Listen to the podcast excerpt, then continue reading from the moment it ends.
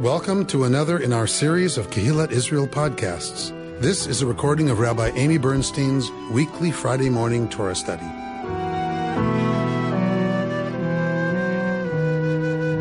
We're in Parshat Yitro.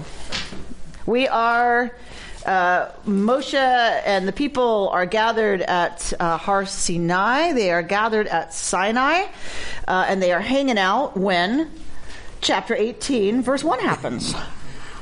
Jethro, priest of Midian, Moses' father in law, heard all that God had done for Moses and for Israel, God's people. How Yud-Heh-Vav-Heh had brought Israel out from Egypt. So Jethro, Moses' father in law, took Zipporah, Moses' wife, after she had been sent home, and her two sons, of whom one was named Gershom, that is to say, I have been a stranger in a foreign land, and the other was named Eliezer, meaning my ancestors' God was my help, delivering me from the sword of Pharaoh. Jethro, Moses' father in law, brought Moses' son and wife to him in the wilderness, where he was encamped at the mountain of God. He sent word to Moses, I, your father in law Jethro, am coming to you, and your wife and her two sons. Moses went out to meet his father in law. He bowed low and kissed him. Each asked after the other's welfare, and they went into the tent. Okay. Where did we last encounter Tzipporah and Gershom and Eliezer? Where, where did we last encounter them? She was traveling with Moses and her sons from Midian to Egypt. Correct. Close quote. And so you're admitting that you cheated. Okay. Um, so, and and on that journey, what happened? She circumcised her sons. She she we had the bridegroom of blood incident. She's mm-hmm. circumcised. Something's coming after one of her family. We don't know whom. She immediately takes out a flint knife and circumcises her son. Touches the the foreskin to somebody's legs, mm-hmm. right, and says, "You are a choten dam to me now. You are a bridegroom of blood." But then we translate bridegroom differently. But we you can listen to that podcast another day. That's the last we saw of Tzipporah. So she was the daughter of the high priest of Midian. So we believe probably Tzipporah knew what to do because she has some kind of cultic role, right? So she knows the ritual to perform. I mean, that's not something you just know how to do, right? and for a mother to be ready to do it to her son, right? So, um, so we know something about Tzipporah's got some kind of something and knew what to do and saved somebody's life, and that's it. So, what do we assume from that? Where's Moses going at that point? Back to Egypt. Back to Egypt, where we would expect where would we expect Zipporah to be? with Moses. in in Egypt, and then we would have expected her to come out of Egypt with her family. Yes, that is not what we are told here. At some point, Tzipporah is sent back home. We do not have that story. We are missing that story. Possibly, it is the end of the. It is the true end of the bridegroom of blood story, right? That there's more to that story that ends with Tzipporah going back to Midian with her sons. Because here, Yitro is bringing Tzipporah and her sons to meet Moshe in the desert. So we have lost the tradition that gives us where we're starting right now. All right. So we we get now the the meaning of the names of his sons. Ger Sham. I was a Ger, a stranger. Mm-hmm. Sham, there. And Eli Ezer, my God is my, literally my God. Ezer is my help. So these, these are the explanations of the of the names of Moshe's and Zipporah's two sons. Yitro, Moshe's father-in-law, brought Moshe's sons and wife to him in the wilderness, right where he's encamped at the mountain of God, and sends word, as is polite to do. If you are a dignitary, mm-hmm. it is not nice to surprise people and just show up, right? Empty handed. well, he wasn't empty. Well, M- Moshe would have been the one expected to have something on hand, right. This is his father-in-law. That is a very lofty position in someone's life, but also he is the high priest of Midian. In some sense, he is an ambassador from Midian. So it's not nice to just spring that on somebody and show up, you know, hi, me and my retinue, right, are, are here. Um, so he sends word, I'm coming to you with your wife and her two sons. Just saying. Just saying. So, is this a linguistic right hint that there has been a schism between Moshe and Sipporah? That Sipporah has been sent home, maybe to maybe to protect her and the boys. We don't know, but right now the linguistic hint here is she's coming with her two sons. Sipporah's been living in Midian with her kids. And now they're going to go see husband guy. It seems strange to me baby daddy. that they keep on repeating that Jethro is his father-in-law. Yeah. It could have been said once right? without having saying, I, Right. Roseanne, Roseannadanna. right. exactly. Same So right, a lot of that? a lot of stress on that relationship. That he's chotno, right? He is the choten of of Moshe. Remember we said chatan is only used about the in-law relationship. Chatan is not used by a person about their spouse. We think of groom as chatan. Chatan's only used about in-laws. An in-law calls their calls their son-in-law chatan. Right, but obviously you can also use it the other way because mm, who is Yitro to Moshe? Chotno, his choten. All right. And Now- I think now I've thoroughly confused use everyone. That idea of, would you take your son into the other room when there's stress family? It's not mine, it's your son. So normally we see that when when there's an attempt at distancing Right. by the person speaking. Yes. Right? Right. Like when Moshe talks to God, right? And and God says, you know, your people, Moshe's like, uh, escúchame? My people? Right. right? You took this pe right? So, but here it's it's Yitro talking about Sipporah's sons and distancing them from Moshe. But it's definitely a, a, a schism. So it's it, that's what a lot of scholars want to point to. There's some story we're missing about a schism between Moshe and Sipporah. Somebody can write that midrash. Um, but until then, we're going to verse eight. Moses then recounted to his father-in-law everything that Yud-Heh-Vav-Heh had done to Pharaoh and to the Egyptians for Israel's sake, all the hardships that had befallen them on the way, and how Yud-Heh-Vav-Heh had delivered them. And Jethro rejoiced over all the kindness that Yud-Heh-Vav-Heh had shown Israel when delivering them from the Egyptians. Blessed be Yud-Heh-Vav-Heh, Jethro said, who delivered you from the Egyptians and from Pharaoh, and who delivered the people from under the hand of the Egyptians. Now that I know that Yud-Heh-Vav-Heh is greater than all gods, yes, by the result of their very schemes against the people. And Jethro, uh, Moses' father-in-law, brought a burnt offering and sacrifices for God, and Aaron came with all the en- elders of Israel to partake of the meal before God with Moses' father-in-law. The Midian priest. Yes. Who's the father-in-law? Jethro. You're hilarious, Jana. You're hilarious. So Moshe tells um, Yitro, his father-in-law, In case we didn't know. Um, everything that's happened in Egypt and everything that all the great things that we just had happen with plagues and splittings of seas and blah, blah, blah. so he tells him all of that. Then we have 13. Next day, Moses sat at the sat as magistrate among the people, while the people stood about Moses from morning until evening. But when Moses' father-in-law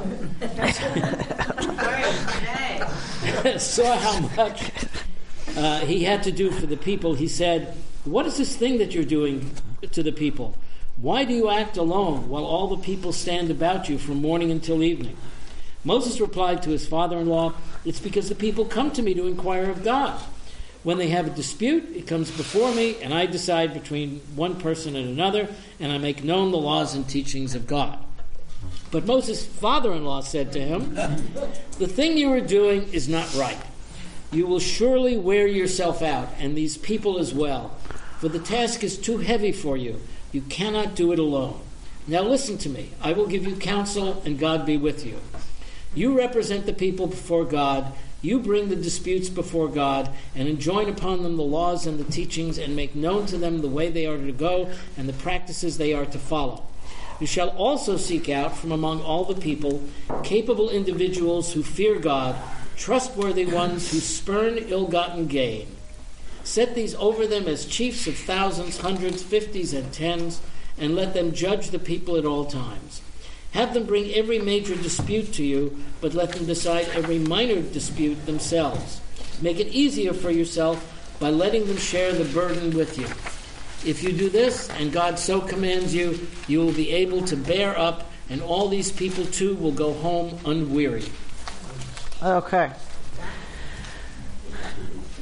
At this point in our narrative, M- Moshe and Sipporah and Yitro, everybody's groovy. Everybody's hanging out together. It's all good. In later Israelite history, what happens with the Midianites? They become enemies. Nothing good. They become Nothing good. Nothing good. Nothing good. So they become enemies, uh, and that is the case for a long time in Israelite history, and actually comes to characterize the, the Israelite relationship with Midian. That attests to the ancientness of this narrative and to its likely origins in, in actual history because nobody later would make up a story that anyone would be expected to buy about Midian having been the origin of the Israelite judicial system. Right? No, they wouldn't write that story unless it has some, say scholars, um, unless it has some kernel of historical truth to it. That at one point there was a leader in Israel who had a good relationship with a leader of Midian, and it is that Midianite leader who sets up the entire secular judiciary of the early Israelites. So notice this is not about tribes, right? Usually, what do we see when we're talking about leaders? We, all of the nas, nisiim, the right, the leaders, the officers of the tribes come forward, right? Because it's a federation. It's a loo- early Israel. Remember, is a loose federation of twelve groups. So we see a representative from each one of those groups that comes forward to, to make any kind of big decision. There is no mention of tribes here. This is a supra tribal structure, what we're seeing here. It's a prophet and a priest. So this is this right right now. It, it's it's how are things adjudicated. So Yitro sees that Moshe is the only one adjudicating. So what does that? It, that is not in Yitro's mind a good situation. it's not good for Moshe because Too much responsibility. it's too much. That's kind of like newsflash from the Department of Duh, right? Like, it's too much for one person, uh, of course. But the other thing that Yitro says is it's not good for them. Because you think you're the only one who can do this, Mr. Busy. They have to stand in line all day. this is not good for the people. Yes, it's going to wear you out. Your burnout is, is a certainty with this system. But more than that, it's not fair to the people. It's not good that the people can only access some sense of just getting justice with one person. And also to individuate and problem solve for, for themselves. Well, now what's going to happen is Yitro says you should be smaller cases that are simple to adjudicate, right? You have a court of 10, then the court for 50, then the court for a 1,000, right? So, in other words, you start in your local court, in the county courthouse, right? And if they can't figure it out, then it goes to the city court. If they can't deal with it, it goes to the state level. And only after that does it go right to the federal level, and if and if it's really, really, really difficult to figure out, then it goes to the Supreme Court. Moshe is the Supreme Court, is what Yitro is saying. You have access to God, whose law you're interpreting, which is interesting. We haven't been given the law yet. So what do the rabbis say? We haven't we haven't gotten revelation yet. How does Moshe know what, what to do? No before and after? and mukdam umeuchar betorah. There's no early or late in Torah, God forbid. You shouldn't think this is a history book. You can move things around. And of course, it's Moshe Rabbeinu. Moshe knew the Torah.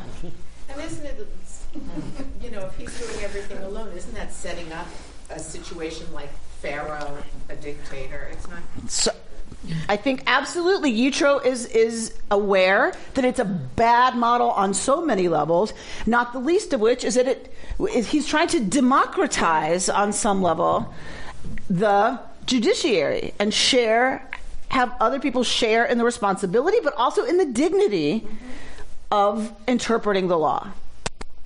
All right. Is this post-tribal now? There are no tribes involved at all. It's just Egyptian Israelites. No, there are tribes because they're going to be. Remember, they're going to be arranged how to how to camp, how to set up the tabernacle, how to take it down, where everybody is is all by tribes. But Does Moses represent a tribe among tribes? What's his tribe? What is his tribe? Oh, come on. There went out a man from Levi. It has to be Levi. What other tribe could he be from? It has to be Levi. Well, look what his brother did for a living. Yeah, right? His brother is Chief Levi, right? He's the high priest. Moshe has to come from the priestly tribe. He just has to, right? You can't have the leader, the prophet, you know, in this case, the prophet and leader coming from a, a, another tribe. Aren't the Kohanes the, the priestly tribe? It's not a tribe. Kohen is a clan within Levi. Levi's the tribe. Mm-hmm. Aaron is a Levite. Aaron's a Levi. He's lifted up to be Kohen, priest. All of the Kohanim will descend from Aaron. All priests, all Kohanim are Levites. Not all Levites are Kohanim. I need an org chart for this. I I seriously think I have to research and draw down. Is that new? Is it? Okay. Good to know.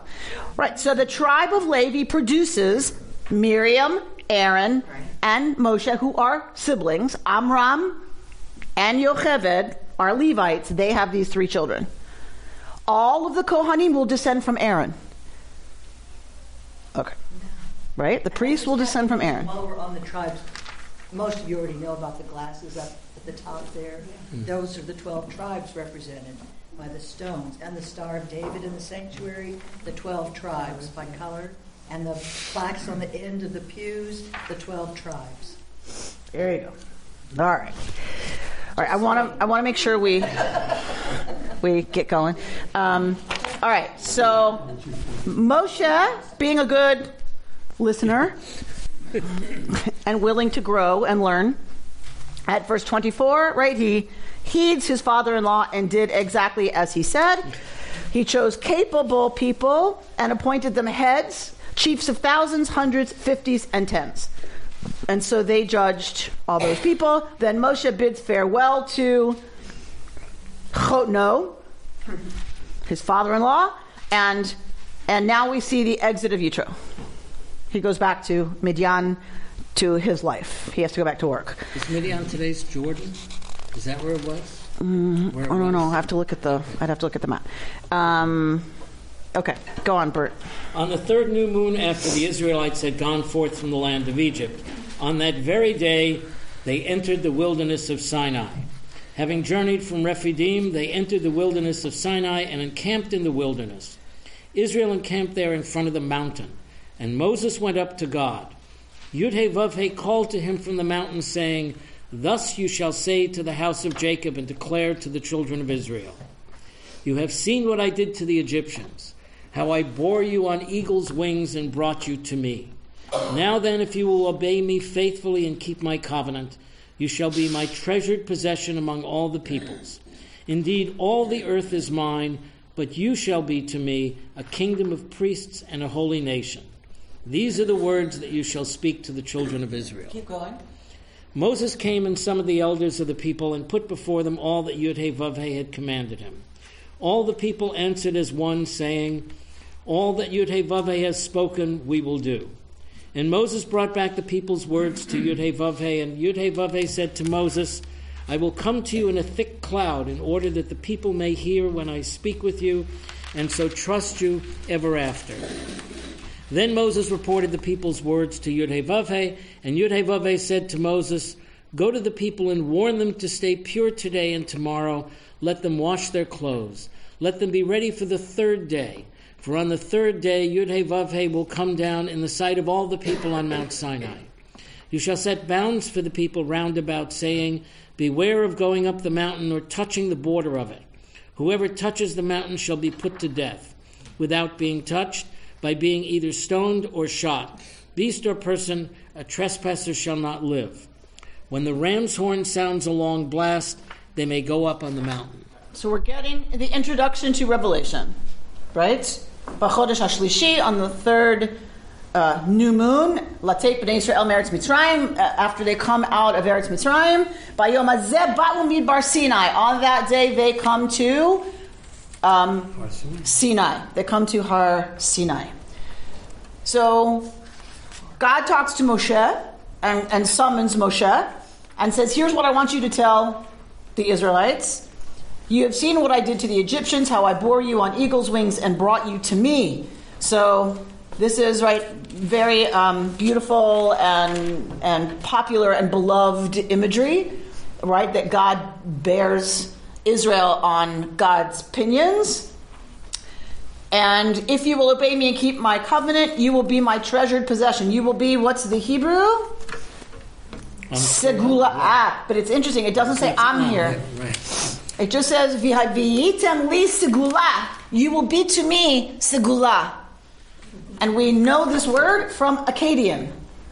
In Akkadian, sikiltum means uh, a, an extraordinarily valuable possession.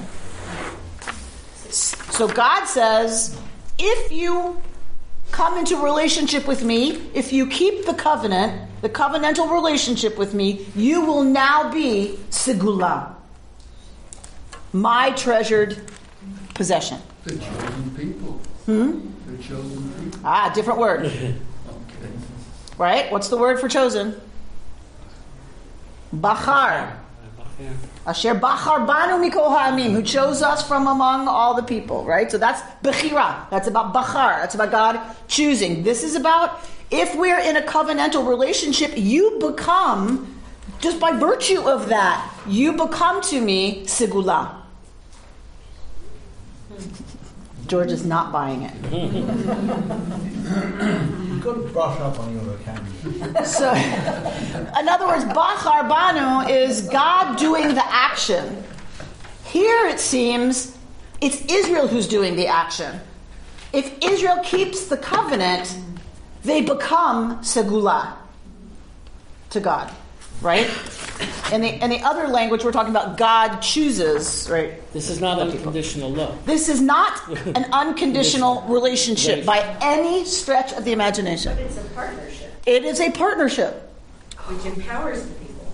Um, so this is so this is a partnership, and and by coming in, and this is why the covenant is understood to be a loving act by God, because God agrees to conditions too. We don't usually talk about that. We don't usually focus on that, right? But God agrees to have conditions placed on God by coming into relationship with the people.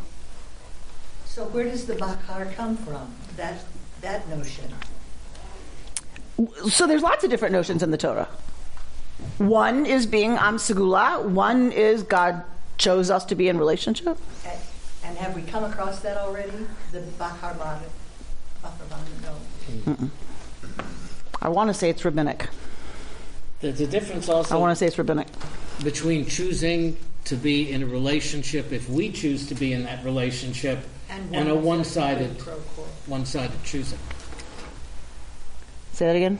There's a difference between saying, if you, if I will choose to be in a relationship with you, and then that's one thing. It's a different thing to say, by the way, I choose you, no matter what, Yes. which I think is at least not what this is here. This is not right. Not what this says here. A- and Bachar Banu never meant I choose you. Mm-hmm. It, it's always meant I choose to be in relationship to you. Mm-hmm. Here's what that looks like. Right? Well, like, well- I, we get the terms set out pretty clearly what being in relationship with the divine looks like. And then God promises, you know, I will protect you. What, what are the conditions on God? What will God do if we keep the covenant? Do you remember? The second paragraph of the Shema, third paragraph of the Shema. All your fields will grow. There'll be rain in its season. Your kneading baskets will overflow. Your trees will produce fruit. Your animals will produce little animals. They, they, they right? God, God agrees to conditions. Yeah. I will make all these things happen on your behalf if mm-hmm. you keep the laws. The covenant is about loyalty and it's about behavior and it's about law. Okay. A very common, um, a very common theme and word and arrangement in the ancient Near East. A con- we've talked about this. A conquering king comes in and cuts a covenant with the people the king has conquered. It's a contract. It's a contract. The conquering king says, by virtue of the fact that I beat you up and I could destroy you if I wanted to, but I'm not going to, if you want to be in a covenantal relationship with me. Uh oh, George is George is having trouble now. It says that the Holocaust is then clearly because the Jewish people didn't Different. follow the rules. Of course. Every calamity that befalls the Jewish people is because they didn't keep the covenant. Of course. For a fundamentalist. For a fundamentalist, there's no other explanation because God is just and God is good. So, has to be our fault. Has to be. And all the Although, I mean, there, there is movement within things like Kabbalah, there is movement towards the idea that we don't understand everything, and this movement towards the mystery of the Sitra Achra, the other side, and about Hester Panim, God's, God's face being turned away and hidden.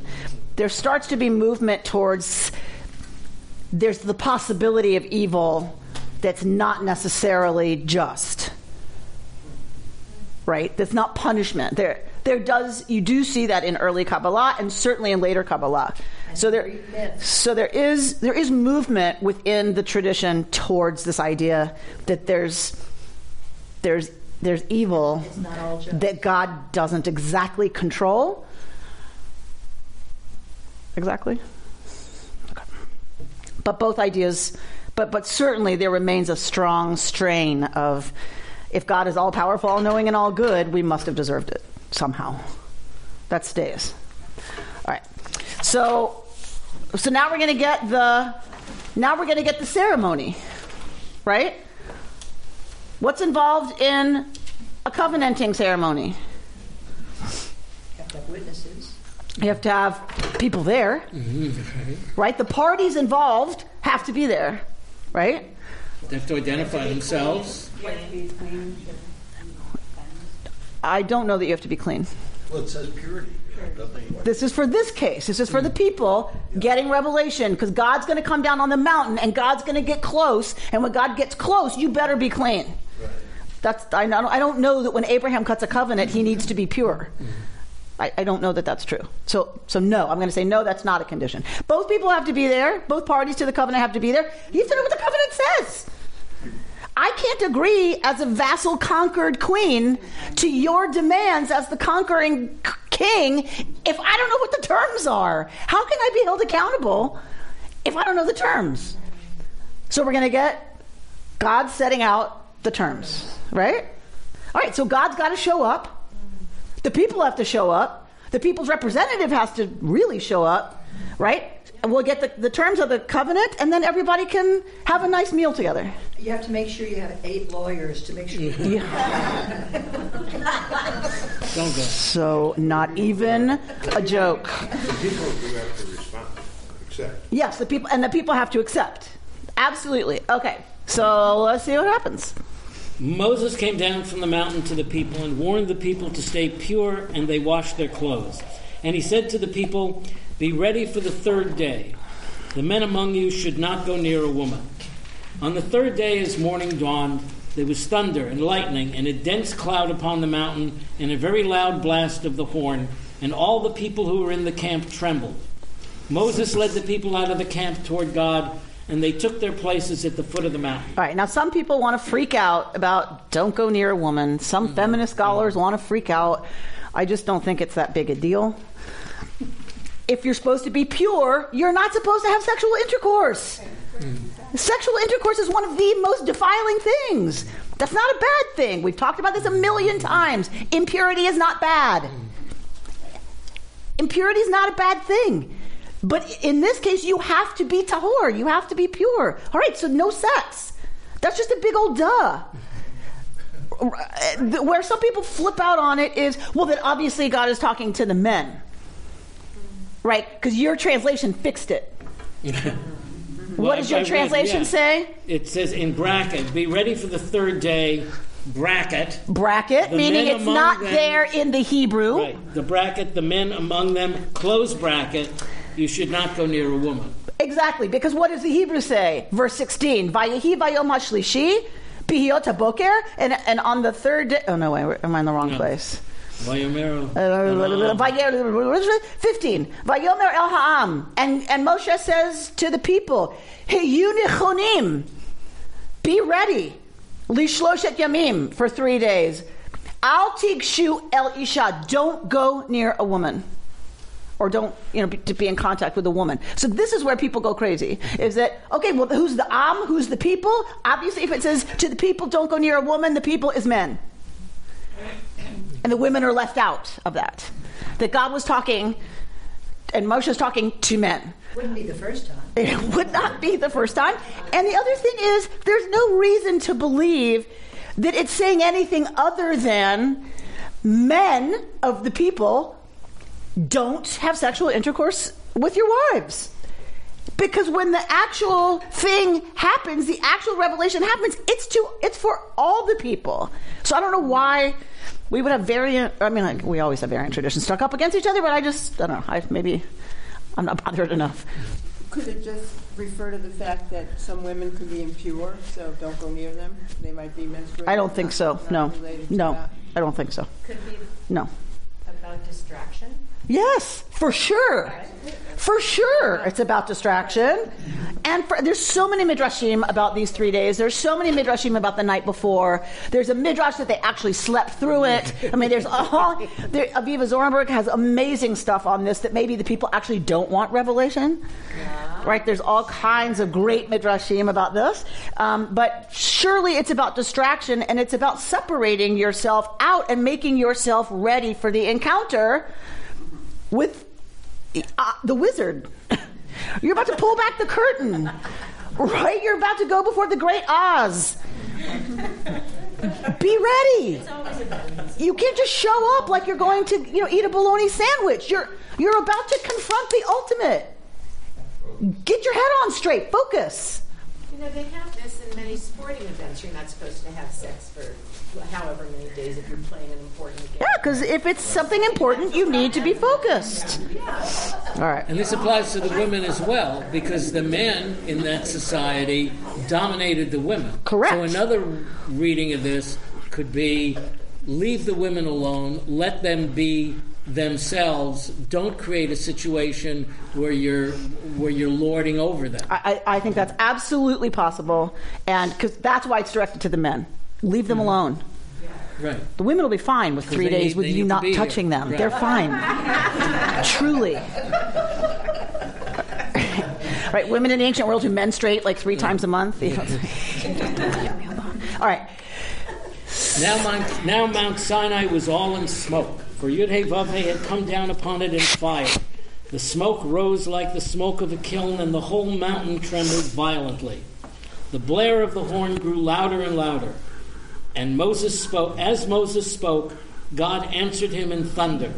Yudhe came down upon Mount Sinai on the top of the mountain, and Yudhe called Moses to the top of the mountain, and Moses went up. Yudhe said to Moses, Go down, warn the people not to break through to Yudhe to gaze, lest many of them perish. The priests also, who come near Yudhe must stay pure, lest Yudhe break out against them. But Moses said to Yudhe The people cannot come up to Mount Sinai if you have warned us by saying, Set bounds upon the mountain and sanctify it. So Yudhe said to him, Go down and come back together with Aaron. But let not the priests or the people break through to come up to Yudhe lest God break out against them. And Moses went down to the people and spoke to them. Okay. So um, we have Har Sinai. God's going to come down on Har Sinai. So it's about to be supercharged, right? And so the, it, there's Ashan, there's smoke, right? And God's going to come down. How? How's Yud going to come down? Ba'esh, in fire. fire. So we've got smoke. Where there's smoke, there's. so we've got smoke. We've got God says God's going to come down in fire, and the whole mountain is harad, is shaking, trembling violently, right? So it's way shaking.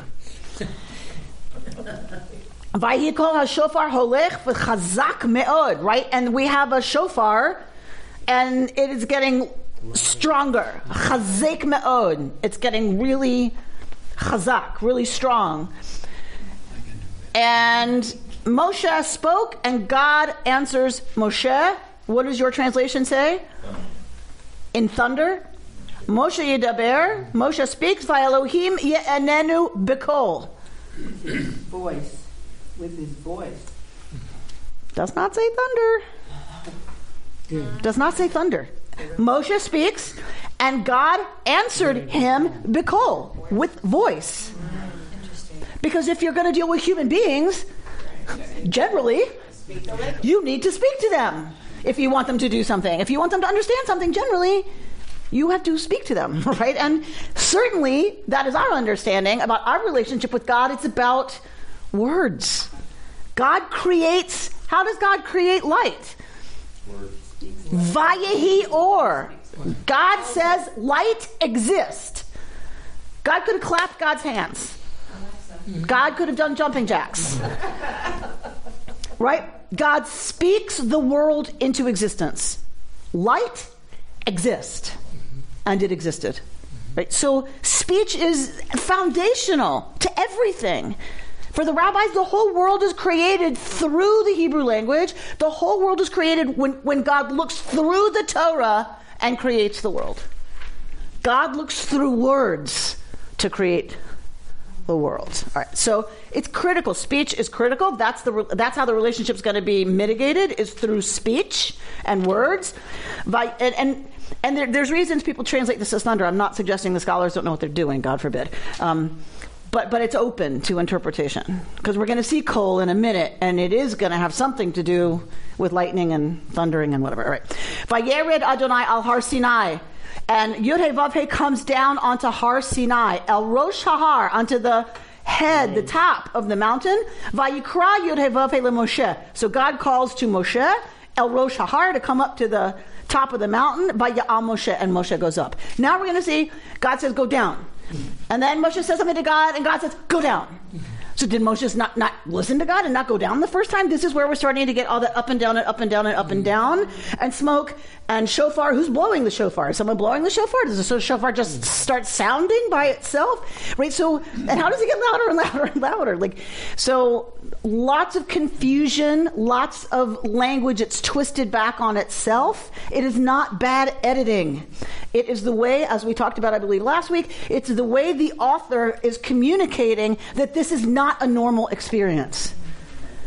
This is not, you know, and he turned left at the traffic light, and then he went to the stop sign and he slowed down because it was a school zone, right? It, this, it's just all kind of a mess because this is pointing to the ineffable. It's pointing to what actually can't be talked about, can't be described. But we have to try because we're humans. So we're going to use language. But the, but the author makes sure the language is, is not usual and straightforward. And here's what happened, and here's what happened, and here's what happened. Okay? So it gets very confusing, but that's okay. So it's very clear. Now we're getting the introduction of this idea, first time we're seeing it, not the first time it, it, was absolutely pervaded the ancient Near East. This idea, right, that there's, there's a difference between the cultic and the regular. And there are rules. We've talked about them a lot, and we're going to get to them a lot again when we get to Leviticus, right? There's, there's laws and rules about how you behave at cultic sites and in cultic moments and in certain cultic behavior like ritual. There's just rules, right? So we go back to our idea of the nuclear power plant. Right? If you're going to come into contact with a nuclear power plant, you'd better be ready. Or terrible things are going to happen. And it doesn't mean that nuclear energy is bad, although we could have that discussion, right? It doesn't mean it's bad, it means it's powerful. And it's so powerful, it can kill you and will if you are not prepared and don't follow the right steps and sequences, it will fry you on the spot. That, that's as close as I can get to the understanding of Yud He Vav He in this kind of a situation. God doesn't want to kill anybody. Right? This is the angry, wrathful God. No. God is trying to prevent anybody from dying by saying, don't go into that area over there it's full of radiation.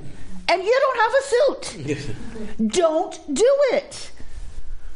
Now it's up to the people to believe that and not do it. So God is warning them they can't come onto the mountain until, right, they get the all clear. Because God is just too much for human beings to encounter and survive.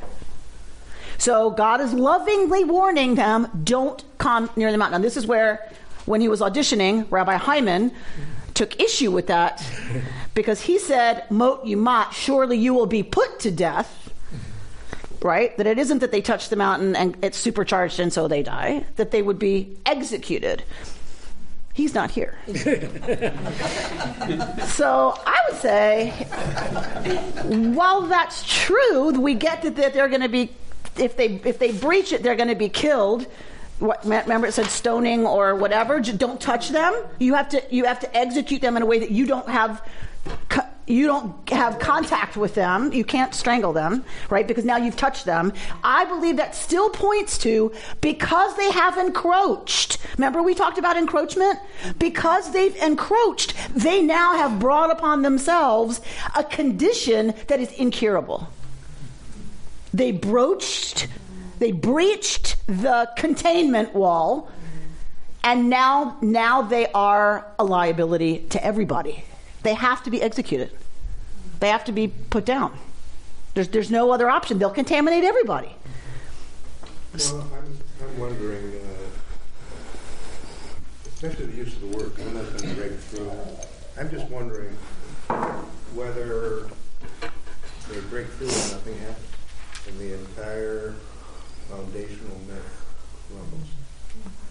So that don't test the myth. You may be surprised. You may die in a different kind of way.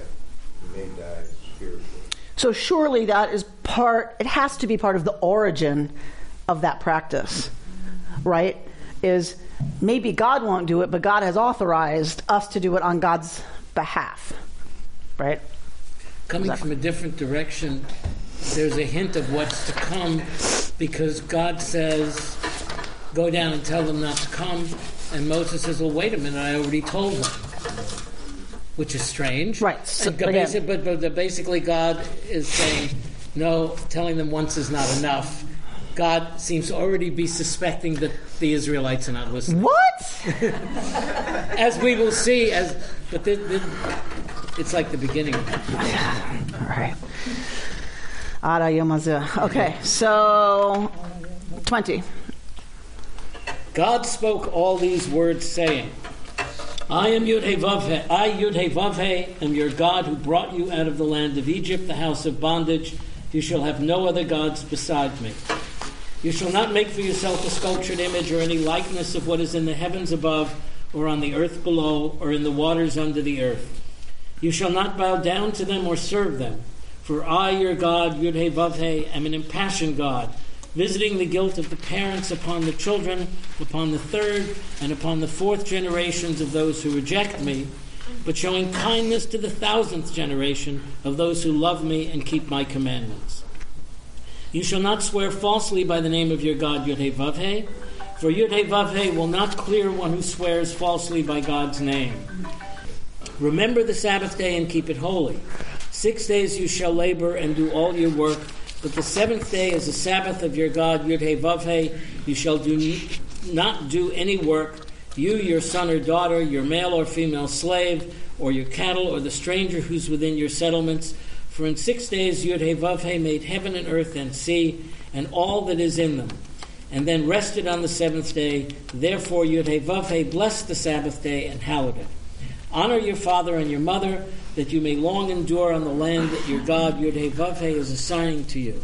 You shall not murder, you shall not commit adultery, you shall not steal, you shall not bear false witness against your neighbor, you shall not covet your neighbor's house, you shall not covet your neighbor's wife, nor male nor female slave, nor ox, nor ass, nor anything that is your neighbor's. Okay, that seems pretty clear. All right, I want to go on to 15 actually. All the people witnessed the thunder and lightning, the blare of the horn, and the mountain smoking. And when the people saw it, they fell back and stood at a distance. You speak to us, they said to Moses, and we will obey.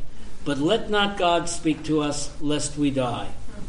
Moses answered the people, Be not afraid, for God has come only in order to test you, and in order that the fear of God may be ever with you, so that you do not go astray. So the people remained at a distance while Moses approached the thick cloud where God was. Okay.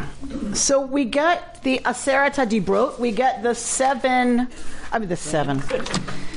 It was a late night. So we get the Aseret Hadibrot, we get the Vaidaber Elohim et Kol Hadvarim Ha'eles. So God is speaking all of these Devarim, all of these things, all of these words. There's no difference in Hebrew between thing and word for thing. Thing and word for thing are the same thing. Davar, right? Davar is a thing and davar is a word, pointing to a thing. So God speaks these 10 fill in the blank. Is God speaking 10 things or is God speaking 10 statements, words, right? So the, you can't pick one of those, they're both there. But it is not the 10 commandments. It is not the 10 commandments. It's 10 things that God says. In the Reformed tradition, 10 suggestions. All right, so the first thing God says, Anochi Adonai Elohecha, Asher Hotzeiticha Me'eretz Mitzrayim Beit Avadim. The first thing anybody who's cutting a covenant needs to say is, Why do I get to draw you into a covenant? I conquered you. I won. You're mine. I get to put conditions on you so that you get to continue to live. That's a covenant. The conquering king sets the terms. And it starts with I am Queen Amy. I won. Therefore, I offer you this covenant this day. That's what that's what this is. Anochi Adonai Elohecha. I am Yud He Vav He your God. Asher hotzeiticha me'eretz mitzrayim. I took you out of Egypt. Mi beit avadim, out of the house of servitude. That's, that's why I get to say what the terms are. Right? That you have to have that at the opening of a covenant. You have to. Or it's not a covenant. So when people go, why is the first commandment, I am your God? Because it's not a commandment. It is God putting forth the, why God gets to be the one cutting this covenant with the people Israel. All right, so then we go through a bunch of these. right? Any questions? Um, honor your father and your mother. Notice it doesn't say love, Love. them. Does not say you have to like them either. Does not say you have to live with them. says you have to show them kavod. You must honor them. You must respect them. Meaning you must treat them in the ways that would be line up with somebody you respected. This is not about feelings. This is about behavior. You must show them respect. So that means they have to be fed. They have to have clothes. They have to have shelter, right? You know, you have to you have to behave towards them in the ways that are expressive of kavod, of honor and respect. Particularly in old age. It does not say that. You shall not commit adultery, duh. You shall not steal, duh. You shall not bear false witness, because then a society falls apart, duh. You shall not covet your neighbor's house or covet your neighbor's wife. It's Always bad. Always really bad. Right? Or their slave, or anything they have. Because once you start coveting, what are you actually saying? I'm going to try to get it. Or if I covet it, it says you don't really deserve it, right? Because right, coveting's about I want it, and that begins a whole mess of stuff. Just backing up a little bit to verse 6, you said they're not commandments, then why is the word commandments here in verse 6? It says, it says, and keep my commandments. Because we're going to get a bunch of commandments. We're about to get a ton of commandments. God's about to reveal Torah. I was confused. You said earlier, here's where he's given the ten things, or the things, and they're not commandments, but it says here. They include commandments. I'm confused. They are not ten commandments. They are ten statements. Some of those statements are commandments. How do you know which is which? You shall not steal is not. wh- wh- How else would you understand that? And which is a thing? You said he's saying these, these things. Okay, what's I'm not sure what the confusion is. Some of the statements that God makes are commandments. We can state a question, we can state a theory, we can state philosophy, we can state a commandment. God makes 10 statements, some of which the flavor of those statements are commandments. All I was saying is there are not 10 commandments. That's not what they're called. If you want to see them as Ten Commandments, which the rabbis love to do and play with it, how do you break them up? What does it mean? How do we get ten? Actually, there's twelve. Like you know, and we get a different set in the book of Deuteronomy. All I'm saying is, you know, what I love to do in this room is blow up what everybody always says without thinking about it. And we always hear Ten Commandments, Ten Commandments, Ten Commandments. It's not Aseret HaMitzvot, it's Aseret HaDibrot. I just want us to be accurate in our language. Do they include kind of the big lessons about what's okay and what's not okay in behavior? Absolutely. God just, uh, the Torah just doesn't call them Ten Commandments. Okay. So, also the other one I want to clarify is 13 because this is where people say all the time, thou shalt not. Ha! Ha! That's exactly right, Sheldon. People say, thou shalt not kill. It's Not here. It's not here. Of course you have to kill. Duh, like you live in the ancient Near East. You, you're going to be killing a lot so that you don't get killed, right? So it's low tirtzach. You shall not murder. There is a huge difference. Right. You're not going to steal. You're not going to bear false witness. We did all that. We got Shabbat. Yes. Right. And why? Why Shabbat? Why do we have to do Shabbat? Because God did. Because he declared it. When Because he in six created the world days, six God created Yes, God declares it, but why?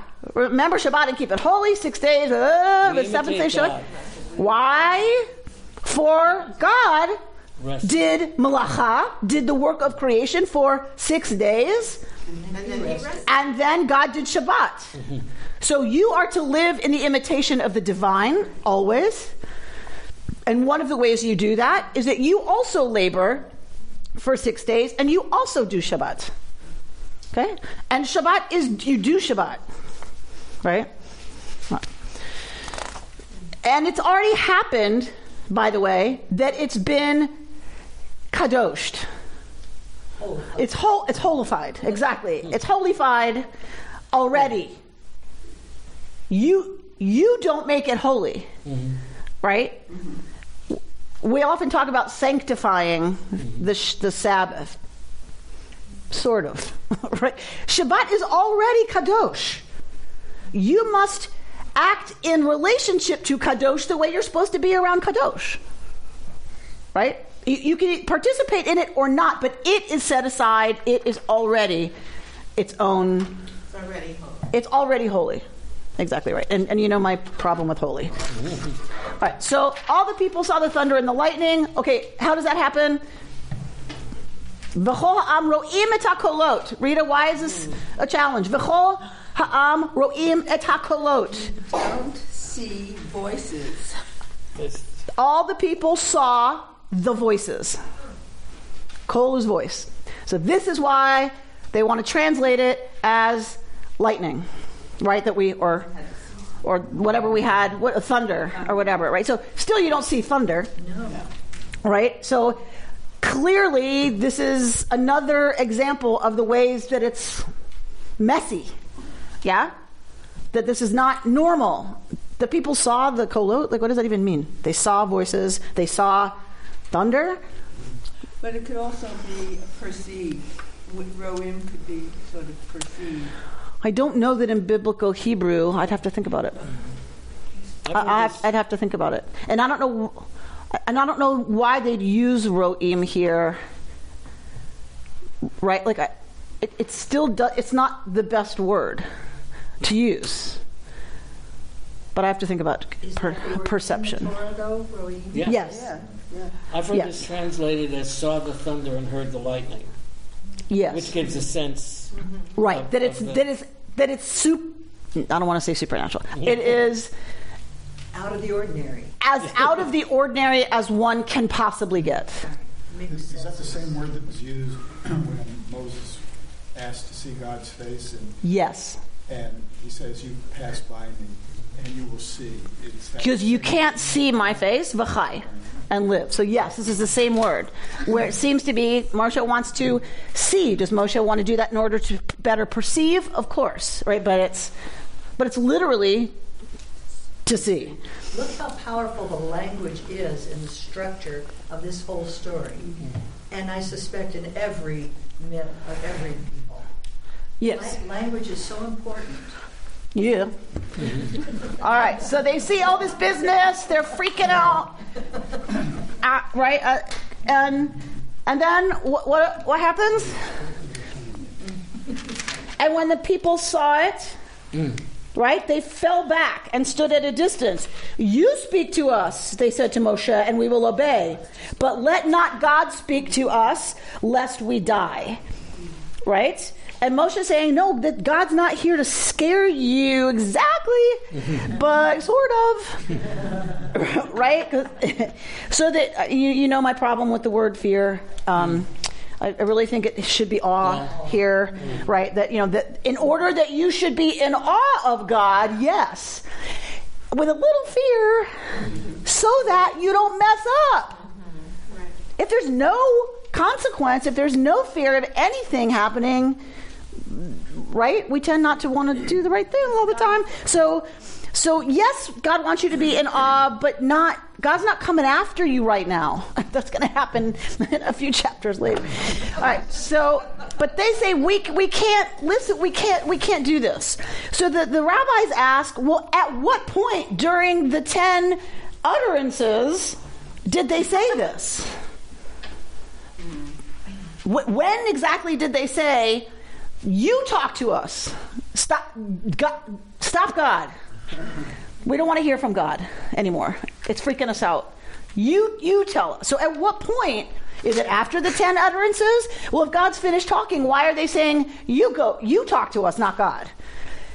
So, a lot of people want to say this happened during God talking. Well, if it happened during God saying the ten utterances, When? when? So,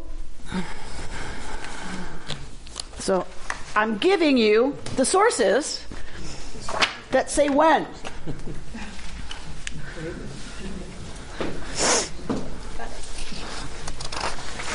I think. Maybe not.